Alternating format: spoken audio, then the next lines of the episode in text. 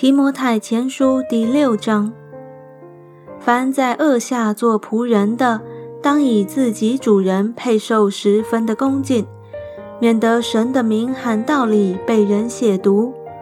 仆人有信道的主人，不可因为与他是弟兄就轻看他，更要加以服侍他，因为得服侍之益处的。是信道蒙爱的，你要以此教训人、劝勉人。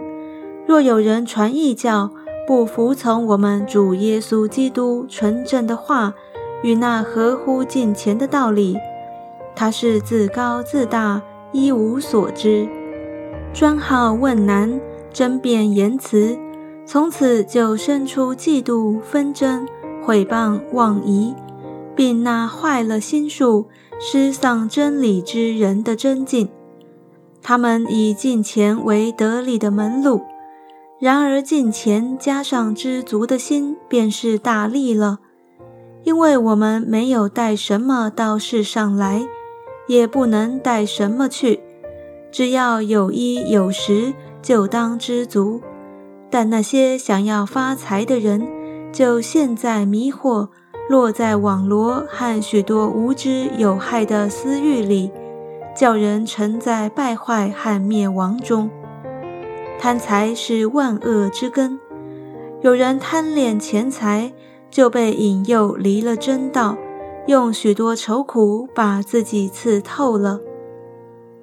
但你这属神的人，要逃避这些事，追求公义、敬虔、信心。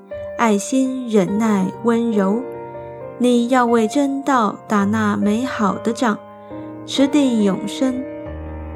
你为此被召，也在许多见证人面前已经做了那美好的见证。我在叫万物生活的神面前，并在向本丢比拉多做过那美好见证的基督耶稣面前嘱咐你。要守着命令，毫不玷污，无可指责，直到我们的主耶稣基督显现。到了日期，那可称颂、独有全能的万王之王、万主之主，就是那独一不死、住在人不能靠近的光里，是人未曾看见，也是不能看见的，要将它显明出来。但愿尊贵和永远的全能都归给他。阿门。